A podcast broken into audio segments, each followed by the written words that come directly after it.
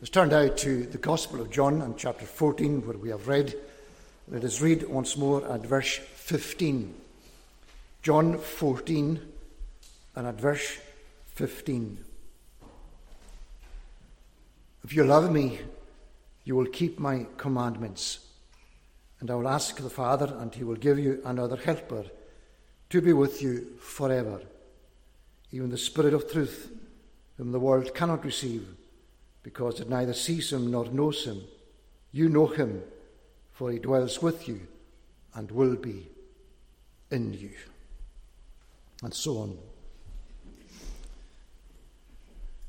we know ourselves in different ways that when we have to part with somebody that we love, it's never an easy time. And were we to know that in, advance, or the timing of that in advance, it would perhaps make the situation even more difficult for us. But we are so attached to those who are around us, and we cannot imagine life in this world without them. Our lives would crumble so much if they weren't there. And we read in these chapters that the Lord Jesus, to whom the disciples are so attached that they will do anything for him, to hear him say to them, quite clearly that he is going to leave them. And to do so, as we begin the section of the Gospel of John in chapter 13, where he re- knows and reminds them that knowing that God had given everything into his hands, and having loved his own, he loved them to the end. He understands where he is going, but they do not understand why he is telling them that he is going to leave them. And so, in these chapters, from chapter 13 to end of chapter 16, Jesus is careful to instruct his disciples to help them understand. They are struggling with what he is saying, but nevertheless, he is presenting things clearly before them, and he is doing so uh, so that they will understand the cross when he has gone and so that they will remember the things that he had, say, has, had said, that he, they will remember them in the future, and so be able to continue their relationship with him. And when we, just before we come to these verses, we notice that Jesus reminds them that they have a lot of work to do. He is reminding them that they are actually going to do greater works than he will do. And that's daunting to be told that they're going to do more than he did. How can they possibly do so? And he has promised them that if you ask anything in my name, I will do it. But they are in that situation of grief and sorrow because he's leaving them. They are in that situation because he is going to ask them to do things that they cannot possibly do and asking them to do these things when he is not there. And so the whole build up to these verses is one of great need and a sense of great sorrow and a real need to hear some comforting answers. And so we come to these verses from verse 15 to, 6, to 17. I don't want to consider these because here is the first time in these chapters that Jesus mentions the promise of the Holy Spirit to the disciples. And he does so in five particular places in these chapters. And I want tonight to begin to look at these five different parts of the Gospel of John. And from verse 15 to verse 17, it's the first time that we hear Jesus speaking about the Helper, the one who's going to enable them. And tonight we want to think of the Holy Spirit as the other helper want to notice, first of all, that Jesus is looking for proof. And the proof is quite simple show me who you are. But the proof is not quite that simple because he is not asking them to prove themselves when he is with them. He is asking them to prove themselves when he is not with them. In verse 15, if you love me. And of course they do. Their love is not perfect, and we will see that in, in the experience of Peter, for example, later on. Their love is not perfect. But if you love me, and this is the first time in the gospel that, that Jesus has challenged them about their love for him. He has spoken of the way in which God loved the world and sent his own Son into the world. He has spoken of, of the way in which they are to love one another. And he has spoken of his great love for them. Greater love has no one than this than one should lay down his life for his friends. They are to love each other as disciples. God loves them. Jesus loves them.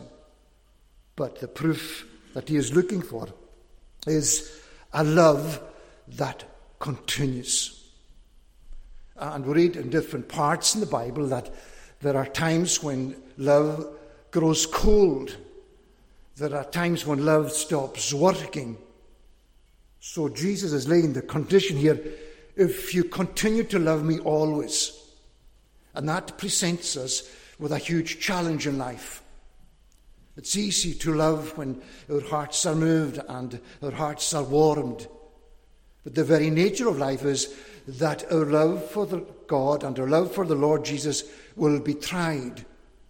And particularly for them, if you love me no matter what, if you love me even when I am absent, if you love me. And it's always a simple question to ask ourselves and to hear Jesus examining our hearts tonight, to hear Jesus asking us the question if you love me, it's a condition of what he's going to say afterwards. But if you love me, there has to be proof of that. You will keep my commandments. You will guard with every ounce of energy in your lives the commandments that I have given to you. And of course, that includes what we call the moral law, the Ten Commandments. And were we going to stop tonight and say that if you love me, you will keep the Ten Commandments, then we are missing the point that Jesus is making because their love for him goes beyond that. And when we read through the Gospel of John, we recognize that the commandments that Jesus is referring to are, first of all, the things that the Father has commanded him to do. And then there is the way in which he has explained to them the will of God, the way in which he has explained to them the purposes of God, and the way in which, for example, in, in chapter 12, verse 50, the way in which his commandment is eternal life. The way in which the terms and condition of the relationship is the will of God, the will of the Father who has sent him. And so love is, is embracing all of the teaching of Jesus from the first time that they met him, all of his ministry with regard to the world around them, all of his ministry with regard to their own relationship with Him, all of his ministry with regard to their relationships with each other, every way in which he has spoken to them about the words of God and the commandments of God, and the way in which the commandments include every individual part of what Jesus requires of them. Jesus says in, in, in this prayer in John 17 with regard to pray, praying for the disciples, and, and he says to the Father concerning them, they have kept your word. And when we allow that to inform what's happening here, as we read it quite simply, you will keep my commandments. And yes, it's something that's continuous. But the key thing is that they will keep his commandments when he is not there. And that presents them with a challenge that, that perhaps reinforces the concern that they have in their minds that Jesus is going to leave them. He has told us all of these things. We have kept his word. We have uh, hung on to everything that has come out of his mouth. But now he is leaving us, and he is expecting us to carry on keeping all that he has spoken to us about himself and about the Father and about ourselves. And for them, it was a specific challenge that we don't have because we're not in the place where we have Jesus physically present with us and he is going to leave us. We're beyond that. But for them, imagine how they must have felt. Imagine how they must have responded in their own thinking, at least, to what Jesus was saying. That the proof of our love for Him is to keep His commandments when He is not here. And the way in which that applies to us is that that's exactly where we are. He is not here. And the proof of our love for Him tonight is love in His absence. We long to see Jesus. We long to be with Jesus. To be with Jesus is far better. But tonight, Jesus wants us to love Him, to show that we love Him by keeping His commandments. And the same John writes in, in, in this first epistle in chapter 5. By this, he says, we know we love the children of God when we love God and obey his commandments. This is the love of God that we keep his commandments. A nutshell of what keeping the commandments is and how that works with regard to the children of God. And what we see is that here they are with him in the upper room, and they are there as the disciples. And he is commanding them to show their love and to show it in such a way as they will keep themselves together in the love of God and in that relationship with them. And so instead of individualizing the whole idea of the way in which, if you love me, you will keep my commandments, that is very much at the center of what he is saying, that we are going to do so together, collectively, as the people of God. And so that we're not going to do so scattered as if it were as individuals, because that's not what we are. We belong to the church of Jesus Christ. We belong to the body of, of, of, the Lord Jesus. He is the head and we are the body. We belong to Him. If you love me, you will keep my commandments. And tonight we may well ask ourselves how all of these things work in our own hearts, in our own minds, and in our own lives the connecting love of God, which is love for the people of God, which is love for the Lord Jesus, which is love for everything that He has spoken and said.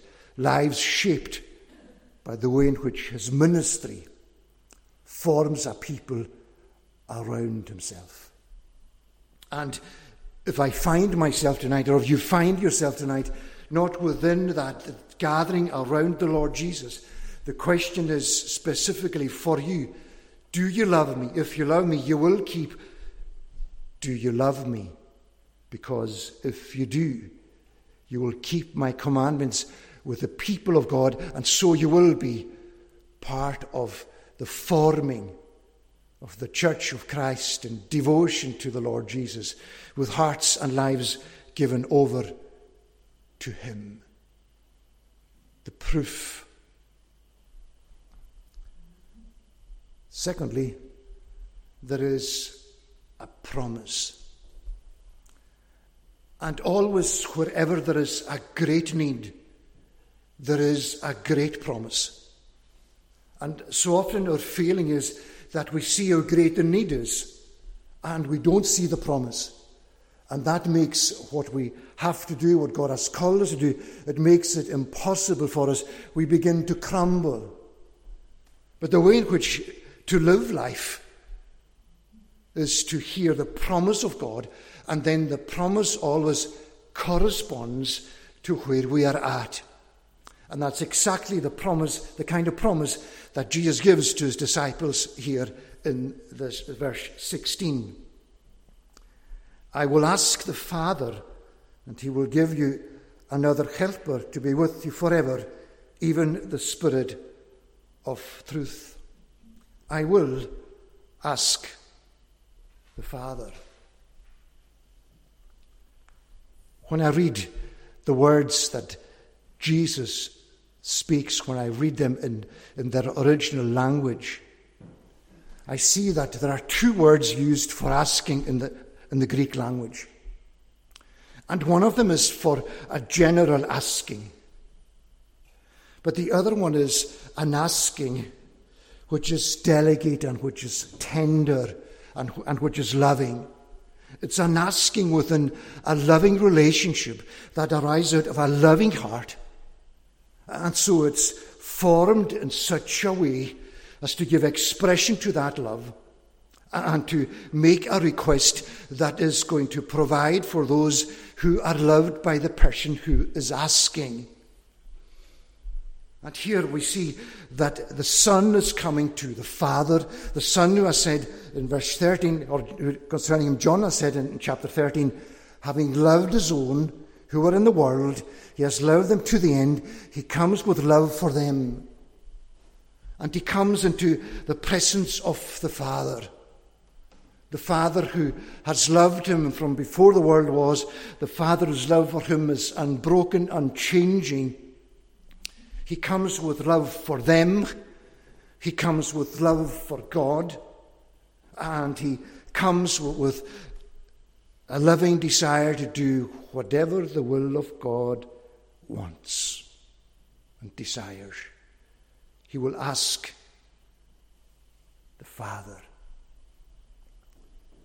And when we understand that he's speaking to them about how they're going to live in his absence, when Jesus is saying, I will ask, there is not only a time frame, but there is a particular moment when he will do so. And that moment will not be here with them in the upper room. That moment will not be in the Garden of Gethsemane. That moment will not be on the cross at Calvary. That moment will not be in the tomb. That moment will not be on the morning of the resurrection. It will be that moment when Jesus will be raised up into glory, when he will stand in the presence of God. Then I will ask the Father. It's something that's future. It's something that points to where Jesus is going, and it's something like all of his prayers that's based on the promise that God has made to him. And he, by the very way in which he makes this promise to them, there is a confidence in the way in which he makes the promise. And the confidence is such that he knows he will reach the throne of God in glory. There is no doubt in his mind that, that he, he won't survive the cross or that he won't come out of the tomb. He knows he has to go through it but because of who he is, he's certain that he will reach the other side and that he will stand in that glory. So he is not saying, if I get there, I will ask the Father. He is saying, when I get there, I will ask the Father. And that's so, so important for us to, to, to understand that. That when he makes this promise, it's not just a promise for them, it's a promise for the whole of the people of God, for the church of Christ from the day of Pentecost right until the end of time. There is this asking, and there is the Father's giving, based upon perhaps the words of Psalm number two, where God says to his king, Ask of me, and I will give you the nations for your inheritance. And Peter, who is here with Jesus, will explain everything to the church at Pentecost. And he will say to them, This Jesus, whom you crucified, has been made both Lord and Christ. And having received from the Father the promise of the Holy Spirit, he has poured out uh, this which you are now seeing and hearing.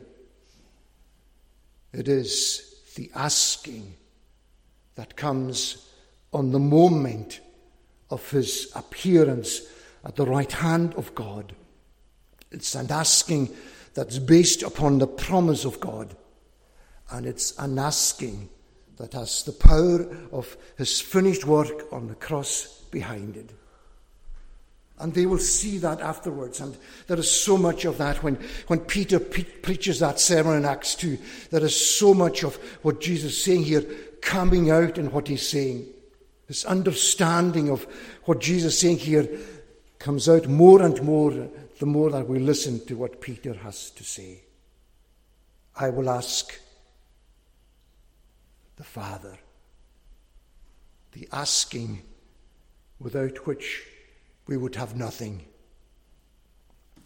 The asking with which, without which, without having the promise of God, which would come to nothing.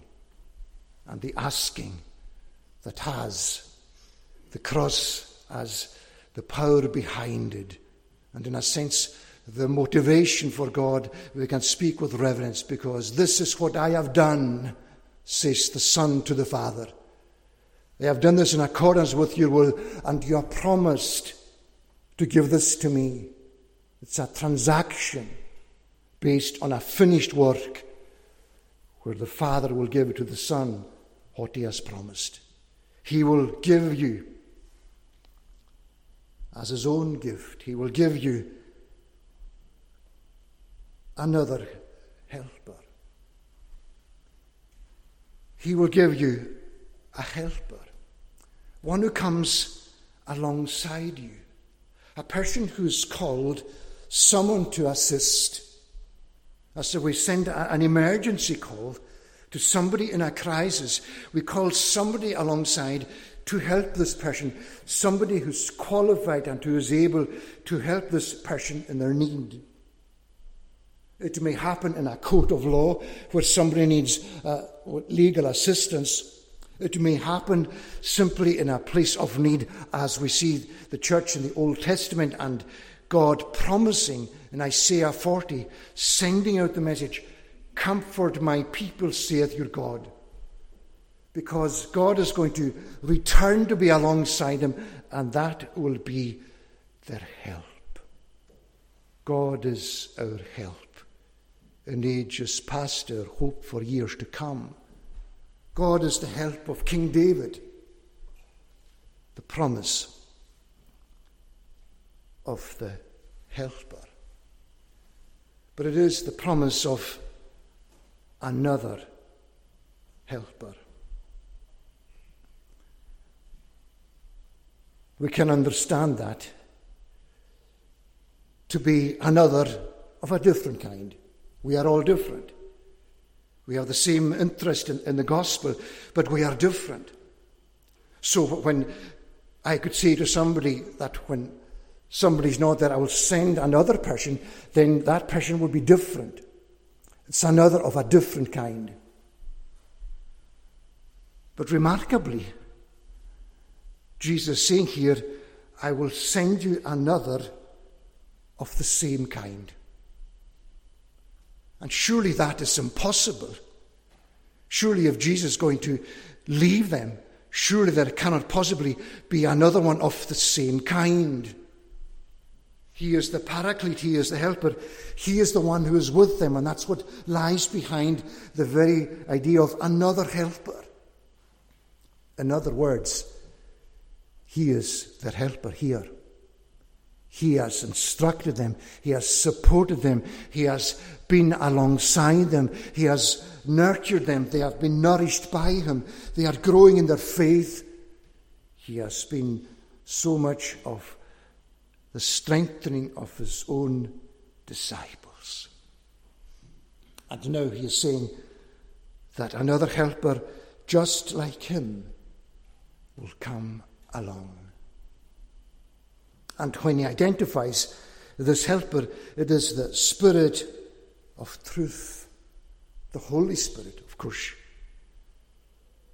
So he is telling them that in answer to his prayer to the Father, that the help and the support and the strength and the instruction that he gave to them will actually continue. And never before and never since was there such a continuity in any kind of ministry. We speak about, about seamless transition, so we, one, one, one thing flows into the next, wherever it is, without any interruption. But we know that's impossible. When it comes to everyday life and everyday things, there is no such thing really, as much as we strive for that. But for them, he is saying that you will notice no difference, that the help will be the same as I have given to you. And is that not so encouraging for ourselves tonight? Perhaps we are, we are saying how much we would love to have been on this earth uh, with the disciples when Jesus was here. But actually, having the Holy Spirit with us is the same. It's The same in the sense of giving to us all that He gave to them.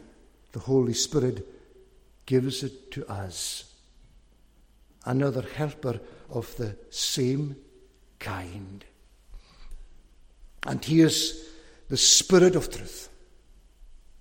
Jesus says, I am the way, the truth, and the life.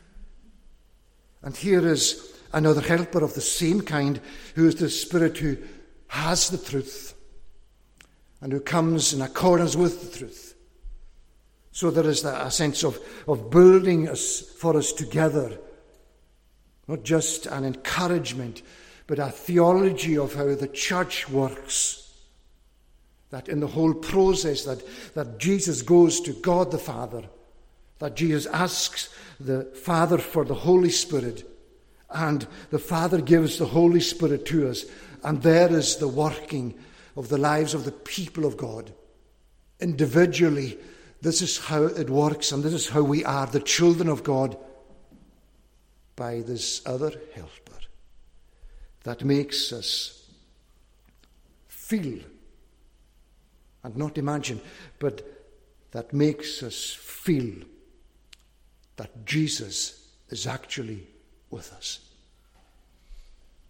And if we're going to say that that's not possible, then we're denying what we experience from time to time.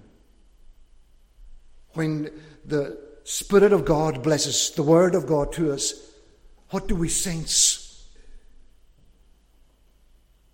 We sense the power of the Spirit of God, but it brings us to the place where we sense really that the Lord Jesus is with us. And we are moved in our hearts because He is there. Not physically, but He is there with this Holy Spirit of truth to give to us the kind of comfort that they received when Jesus was with them. The promise based on his work and focusing on their personal need. And that brings us to our third point, which is the possession. I need to own this, if I can speak like that. I need to have this in my heart. And only if I have this in my heart will I be able to experience the help and sense the way in which Jesus is with his people. In verse number 17, whom the world cannot receive because it neither sees him nor knows him. That is the world separate from God, alienated from God, living in darkness. And the three characteristics that Jesus describes here are the things that belong to the people of God and do not belong to those who don't trust in the Lord Jesus The, spirit, the, the world cannot receive, the world cannot see, and the world cannot know. There is blindness, there is intellectual darkness, and there is a stubborn heart. And these things are, are there together in those described here as the world, which Jesus himself describes as being in darkness and rejecting his truth because they are in darkness, a stubborn heart, blindness, and intellectual darkness. They cannot receive. And tonight that brings us to the very center of, of what Jesus is saying, but at the very center of what the gospel is saying also. It gets to our hearts. And we do need to ask ourselves can we see the beauty of the Lord Jesus? We need to ask ourselves do we know him? We need to ask ourselves have we received him? It's about possessing this glorious inheritance. It's about possessing all that Jesus promises when he says, You know him, for he dwells with you and will be in you. You know him. Who is the him? It's the helper. It's the helper of the other kind, of the same kind, sorry. It's the helper that they know. And how do they know him? If, if Jesus hasn't yet asked the Father to send him, they know him because that helper is the one who is helping the Lord Jesus himself. Here is the Son of God who was filled with the Spirit of God from his very conception, upon whom the Spirit descended on the day of his baptism, who was driven by the Spirit of God into the wilderness to be tempted, who returned from the wilderness full of the Spirit of God and began to preach and to minister. He is the one who himself is experiencing the very help that he promises to them. You know him. You know him through the things that you've heard me say. You've know, you know him through the things that you've seen me doing. You know him through the revelation that God has given to you through me of himself. You know him. He dwells with you. He is around them. That's the physical presence of Jesus. It's what they are mourning over, what they are dreading losing. He dwells with you. But he shall be in you. He will come home to you. He will come to dwell in your heart. He will come to fill up your life with His power, with a sense of what His help really means. And when we think of the Spirit that dwells in the Lord Jesus here, and its powerful influence in His life, on His words, on His works, and on, on every aspect of His ministry and, and His living for God, then that same influence will be seen in the lives of the children of God. And it begins, it has to begin with an experience. We cannot possibly have this helper of the same kind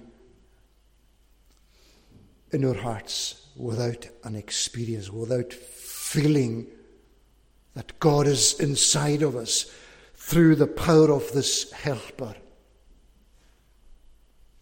So that if we do have the Spirit of God, we will know that we are the children of God. We will know that God has changed us from the moment that He came to dwell within our hearts.